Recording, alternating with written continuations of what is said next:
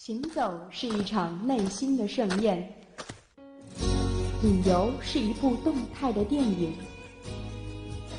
读万卷书，行万里路，旅行天下，享受旅游的乐趣。阵阵晚风吹动着松涛。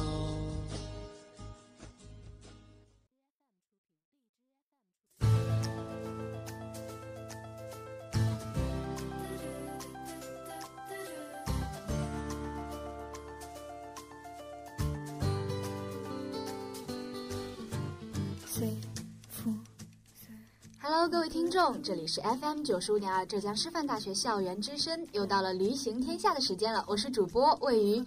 那么说到时尚，说到浪漫，我想大多数人的脑海中都会跳出那么一个国家——法国。好像很多女孩子都在幻想着有朝一日能够跟着自己心爱的人，然后在乡街上漫步，或者说是在埃菲尔铁塔旁边的一个小咖啡馆里，然后就那么点上一杯咖啡，聊聊天，看看过路的行人。那么今天我们的旅行天下呢，就有幸请到了一位嘉宾，他将我们带进这一个梦幻的国度，来讲述他和法国的故事。那么先有请我们的嘉宾给大家打声招呼吧。大家好，我是来自教师教育学院153班的叶佳楠。好的，欢迎我们的佳楠来我们的旅行做客。那么话不多说，让我们马上就跟着佳楠的脚步，一起来走进这一趟法国之行吧。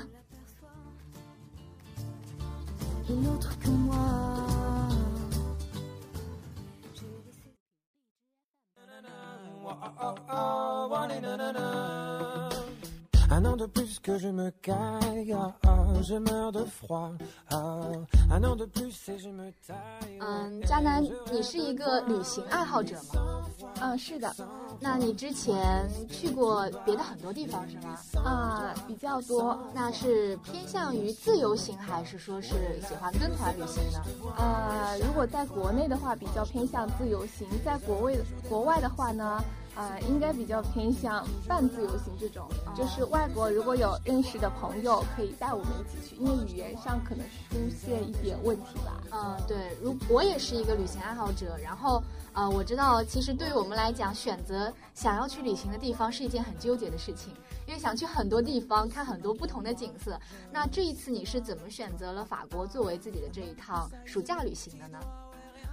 因为相对来说是高考过后时间会比较长一点，所以就会选择去远一点的国家。然后呢，欧洲那边呢就是亲戚朋友相对比较多一点，所以就会选择去欧洲。然后欧洲呢，我是很喜欢巴黎这个国家的，因为我觉得巴黎有很多值得我们去的地方，所以最终就选择了去巴黎。那这一趟旅行是自由行？对的，相当于是半自由行，因为每到一个国家会有朋友们来帮我们。这样子。那我听说好像这一开始并没有选择巴黎作为你们的站点，好像是想要去西西里岛是吗？对的。就是那时候本来是打算从罗马去西西里岛嘛，然后当天晚上罗马机场不小心失火了，然后呢就是失火当天晚上，我们的航班被改到了凌晨的4点左右，但是呢4点左右太迟了，航班又取消了，所以就在机场度过了一个心酸的晚上。所以也是因为一场可以说是不大不小的意外，然后临时决定去巴黎了是吗？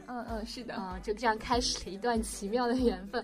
那我知道巴黎还有东京、纽约、伦敦并称为国际的4大都市嘛，我想知道你在刚刚下了飞机来到这个城市的时候，带给你的第一印象是什么呢？首先是它的天气，巴黎的天气真的是比其他的国家相对冷一点。然后呢，到了巴黎，我觉得巴黎是就是街头是很安静的，然后很干净、很安静。最主要印象是这2个，就是并没有说是可能给我们大家印象中那种繁华大都市的感觉，是一种安静的。因为我们到的时候相对来说比较早一点，他们那边的话因为晚上日落比较迟，日落是大概10点以后了，好像是，所以说早上人们起来会很迟，然后早上就会很安静。哦，就是不跟我们可能国内的大多数城市一样，就是节奏非常的快，然后很早就开始工作了，而是选择一种很慢节奏的生活方式。对对对。啊，那你们当时是选取了怎样的旅行方式呢？就是也是像很多旅行团一样，走了一些比较经典的路线吗？啊，没有，我们是按照自己的意愿来的。就说你比如说比较相对于旅行比较疲惫的时候，你就会选择一些比较放松的一些地方。然后如果有精力的话，你就会去像埃菲尔铁塔这种爬塔这种比较运动性的那种，就是空间调配的空间很大，是吗？对对对，我觉得这也是我个人旅行中非常喜欢的一种方式。这样的话就是可以全身心的投入到这场旅行中，也能够脑子里真正进入很多东西吧。那你们当时去了哪几个景点呢？去了印象最深刻当然是埃菲尔铁塔，然后还有啊，对的对的，然后是协和广场、凯旋门这些，然后还有那个香街，对对对，香街，对香榭的啊，对对对，就这几个景点，因为去的时间相对比较短暂。都是。可是你们如果是自由行的话，应该有很多时间啊，因为是在几个国家之间往返啊，剩下空余的时间我们会逛一些就是相对比较生活化一点的街道。哦，就是不会说是专门去逛那些景点，而是选择漫步在街道上，是吗？有时间也会去朋友家窜一下门啊什么的。那可以跟我们聊一下其中比较有趣的故事吗？主要是我爸爸的一个朋友，他们家也是挺有特色的，就是因为那边欧洲的房子嘛都是比较古老的，对，然后进去之后就是相对比较安静也比较简单，他们家设计很简单，但是他们家有一个很漂亮的阳台，他们家就是比较喜欢种植一些可以吃的一些蔬菜啊水果什么的，然后那边的环境可能比较适合种吧，然后种起来就特别的新鲜特别美味，就是绿色有机自家生产的。对的对的对的。其实我今年国庆的时候我也去了法国啊，然后当时我们是跟着车行驶在大街上的时候，其实有朋友告诉我们说是那边的建筑，像你刚刚提到的阳台，他们上面有很多雕塑，然后人形雕塑可能是一些名声，然后如果是那些古埃及童话那个神话里的那些雕塑神啊什么的，那可能就是非常非常有地位的一些有钱人家。然后我就觉得他们的建筑啊，包括他们的风土人情，真的是完全跟我们这边不一样啊，不一样。对，那像你刚才提到了像协和广场，香街。你可以给我们介绍一下他们的一些协和广场主要是给我印象最深刻的是，一个是它是圆的，然后它会就是比如说有些景点是需要排队进去参观的，它会绕着那个圆形排一周，你会一眼是望不到边，因为它是圆形的。我觉得那个时候就是很繁华很热闹，一眼望不到边的感觉实在是太棒了。然后那个香街的话主要是奢侈品店嘛，然后奢侈品店的话平时的话像 LV 这种店就是门口是会排满的，大部分都是中国人。对，然后我那天过去的话恰好逢就是旅游的淡季吧，然后去旅游的淡季的话可能人就会相对比较少一点，然后我们就很顺利的进入了 LV 奢侈品店。然后进去之后呢，我发觉每一个柜台都会配备一个专门的中国的营销员，对，就是会讲中文的。对对对，那像协和广场是巴黎比较著名的一个，并且有着自己故事的广场吧？那他们那边有很多标志性的建筑。标志性的建筑的话，我可能不太知道到底指的是什么，但是我是看到了，就是他们那边的建筑跟我们这边是不一样的，相对于比较。可怎么说呢？建筑的比较开放啊，还有的是我印象最深的就是有一个喷水池，那个喷水池呢，就是水不像我们这边的水这么小小，那边的水就是喷起来是比较盛大的那种喷水池，然后喷水池上呢有6个比较精美的那种美人鱼。那其实你刚才提到埃菲尔铁塔，我们知道还有一个去法国非常著名的一扇门——凯旋门。那你当时有去凯旋门内部看吗？有的啊，就是凯旋门的内部，就是你进去是一种那种比较像中国以前就是带这种打地战的那种时候的那种通道，但是呢相对于那个比较精美一些。然后进去的话就是会有在那个旁边是会有那种像是那种流浪歌手哦，在他们会在那边唱歌，唱的真的很不错。你有没有看到升旗仪式啊？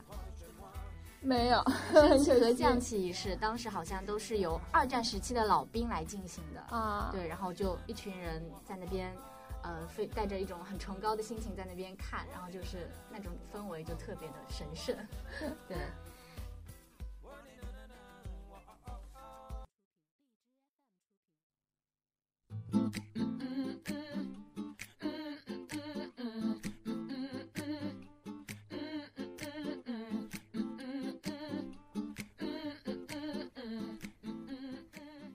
其实刚才嘉南也有提到啊，说到法国的话，我们很多特别是女孩子都会知道，它是非常多的大牌的起源地，然后它有一个专门的打折季，甚至有很多国人会专门飞过去，在这一段时间内血拼。那我想暑假的时候来到了这样一个购物的圣地，嘉南你有没有进行 shopping 呢？啊，有的。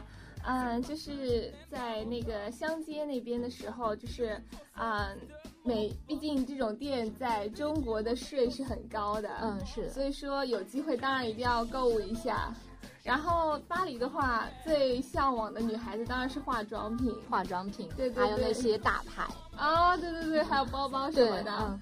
然后去化妆品店的话，它会就是。有些一般都是有中国的营销员的嘛，要是没有的话，他会就是用那种比较看到中国人就会用中式的口音说，比如说香奈儿有一个营销员，他会拿着香水告诉我们说这是巴黎特有的，会有那种口音，对，就跟我们说的那种带有家乡方言的普通话一样。啊，对对对对对。那你当时有淘到什么好货吗？有啊，我是买了，因为当时就是。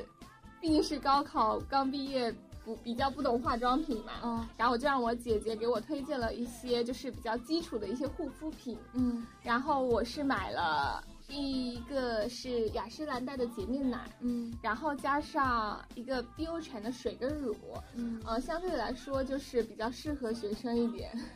你是在老佛爷里进行买？你在老佛爷买的吗？是，还是巴黎春天？名字我是记不太清了，因为像老佛爷和巴黎春天是法国就是最著名的两个购物场所，但是如果你是自由行的话，会不会是也是有可能是你姐姐带着你们去一些比较偏对对对，就是比较人少的，但是也是有很多物美价廉东西的地方。就像是比如说他们那边的每一个地方，像我们这边的像银泰这种类型的地方，因为也会有比较多的。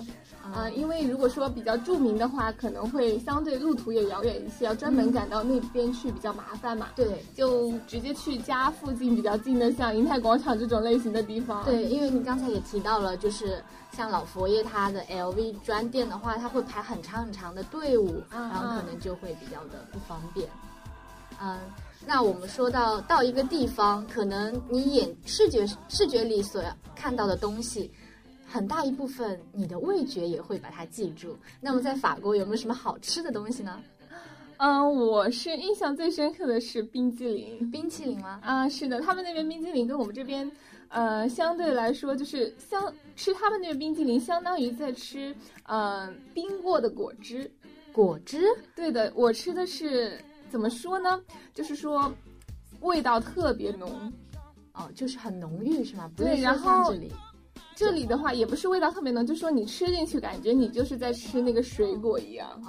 然后呢就是他们那边就是种类很繁多，就会各种各样的冰激凌任你挑选。对，因为我们国内好像很多冰淇淋都是掺水的，大部分对对对，口感就没有那么的好。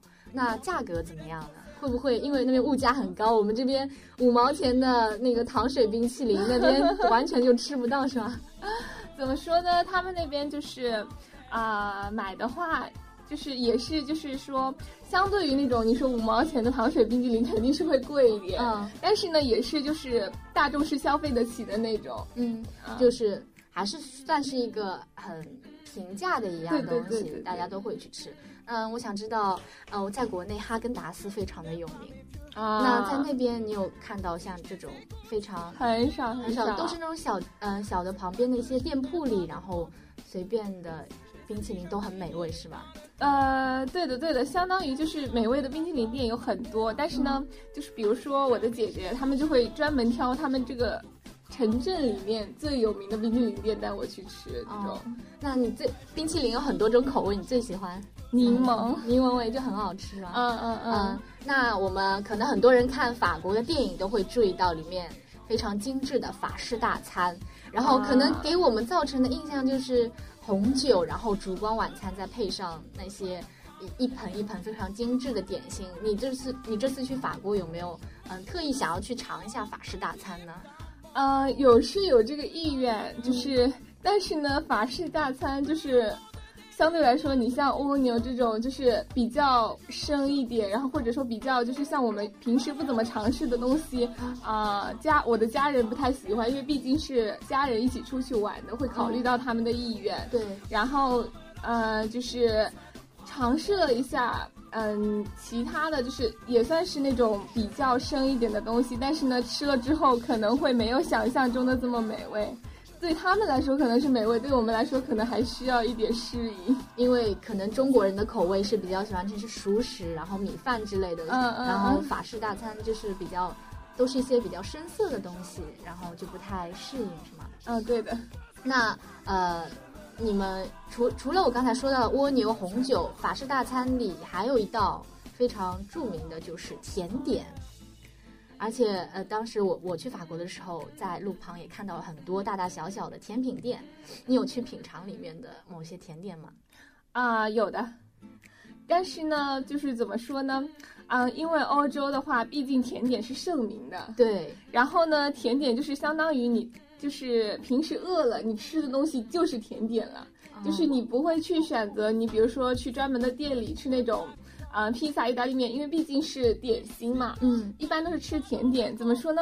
你刚开始第一天去吃的时候，哇，觉得好美味，但是当你第二天、第三天、第四天，连着1个星期都吃甜点的时候，就会有点腻歪。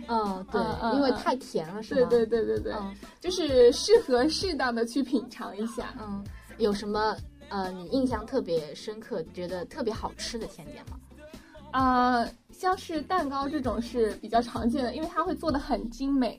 就是法国那边的话，它会就是像是欧洲吧，就是欧洲的那边的甜点，它做的都十分的漂亮，看起来就像怎么说呢，不像是真实的甜点，像是假的，对的模型的。然后有没有某几道特别有名的甜点？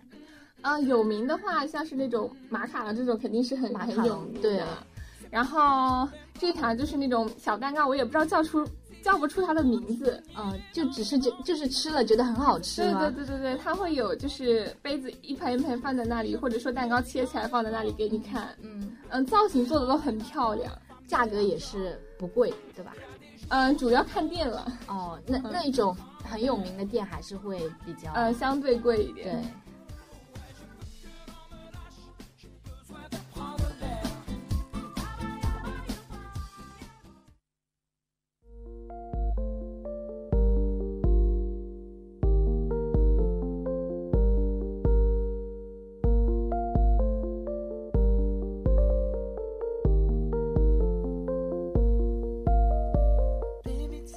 刚才跟嘉南聊了关于吃的，我也是被说的有点肚子饿。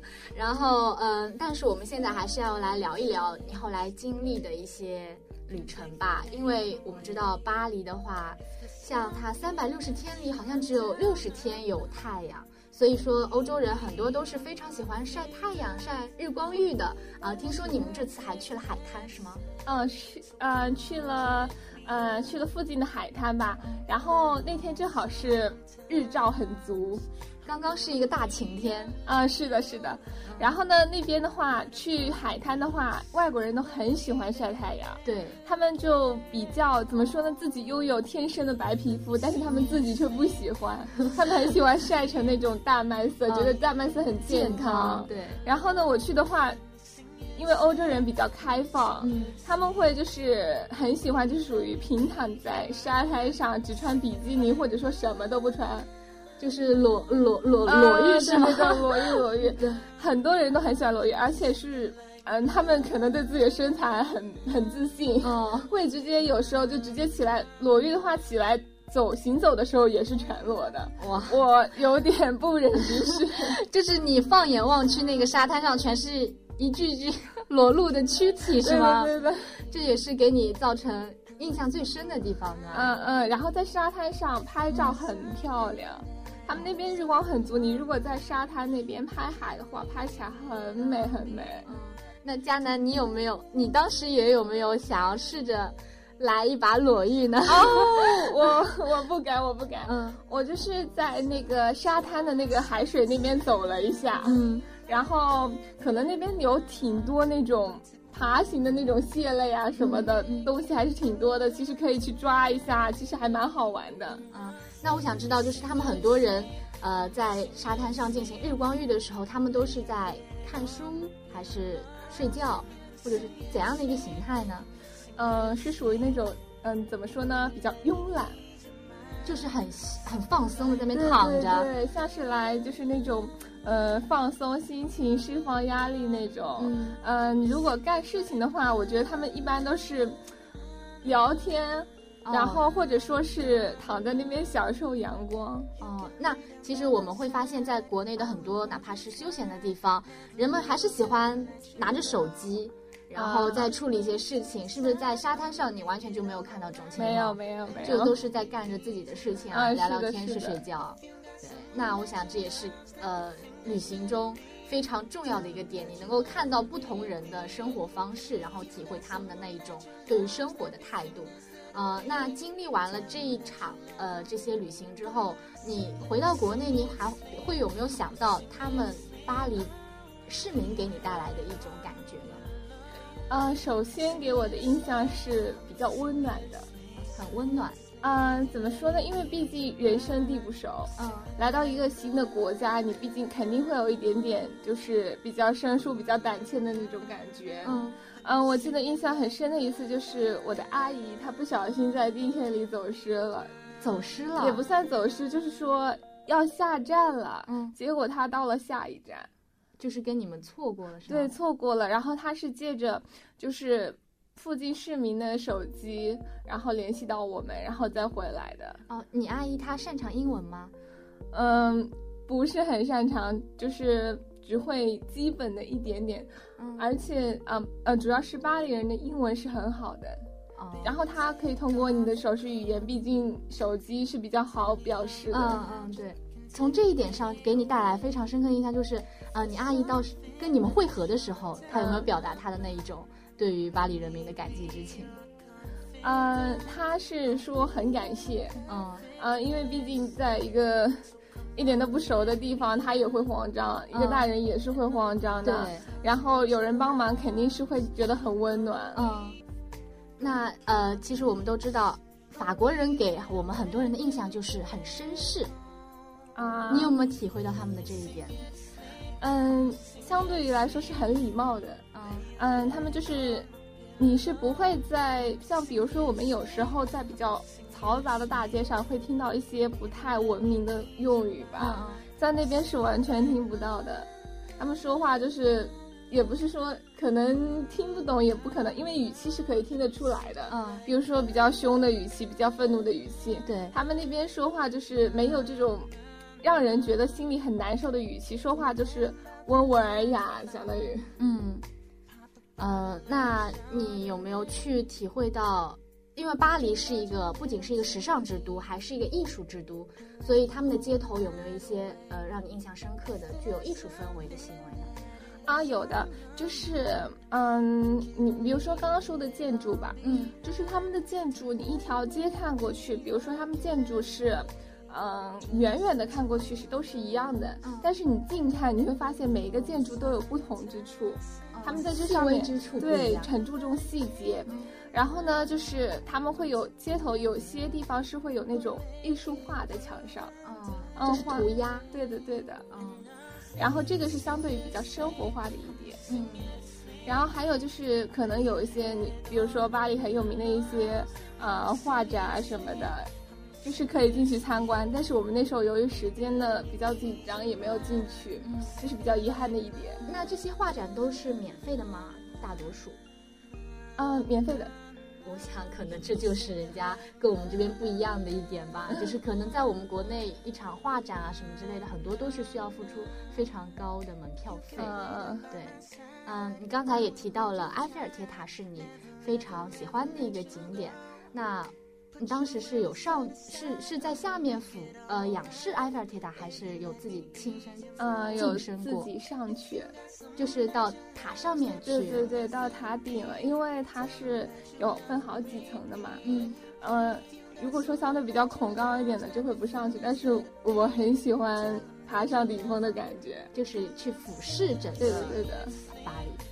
就是到了它中间有一层，你是要么可以选择电梯直接乘上去，然后或者说是步行上去。我选择的是步行上去嘛，因为毕竟自己亲身体验比较舒服。它很高吗？你如果自己步行上去的话，会不会很累啊？还好，就是步行上去，它是步行到中间那一层，然后中间那一层到最顶楼的话，只能是那个电梯，然后上去的话大概要半个小时左右，然后你上去的话是可以边上去边向下看的，然后上到中间那一层的时候，它中间有一个台子，下面全是玻璃。哇，会有很多人不敢踩上去，对，有恐高的话下面很可怕，看起来。然后我是特地上去，然后拍了张照片，我觉得自己很伟大。那当你站到很高的地方来俯瞰整个巴黎的时候，你心里是什么感受呢？哇，太美了！因为他们最直观的感受啊，对的对的，感觉哇，从来没有见过这么壮观的景象。你有去过上海的东方明珠吗？有。那你觉得两个对比起来有什么不一样呢？相对来说，我那时候是，不是双休日去的，就可能是工作日去，人也不太多。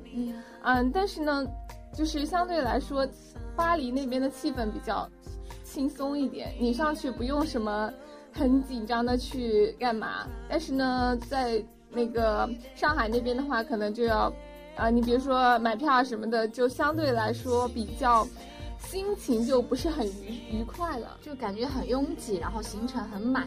对的对的，因为你接下来会有别的事情，或者说你去那边只是为了告诉别人你去过那个地方。哦对，就说真正的去，对对对，不是真正的去享受那个旅游的感觉。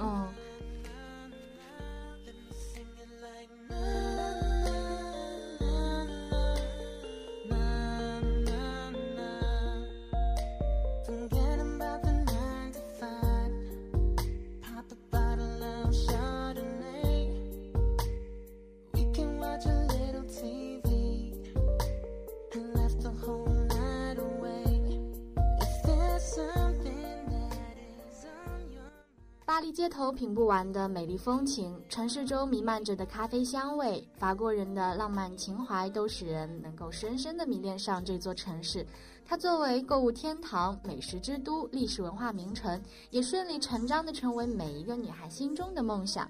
那么它本身的魅力，再加上背后无数的文学艺术作品，我们对它的新鲜感只增不减。本期节目呢，也是为大家讲述了一场非常精彩的暑假的巴黎游记，相信这也为一些向往着这一个城市的同学们提供了不少有用的信息节目的最后，还是非常感谢我们来自教师教育学院的叶嘉楠同学能够做客我们这一期的旅行天下，并且来跟我们一起分享他非常精彩的故事。那么让我们的嘉楠跟大家说声再见吧。非常感谢这次能来这里做客，我十分开心，谢谢大家。好的，那么也感谢各位听众这30分钟的陪伴，下周五的同一时间，请大家继续锁定《旅行天下》，我们不见不散喽，拜拜。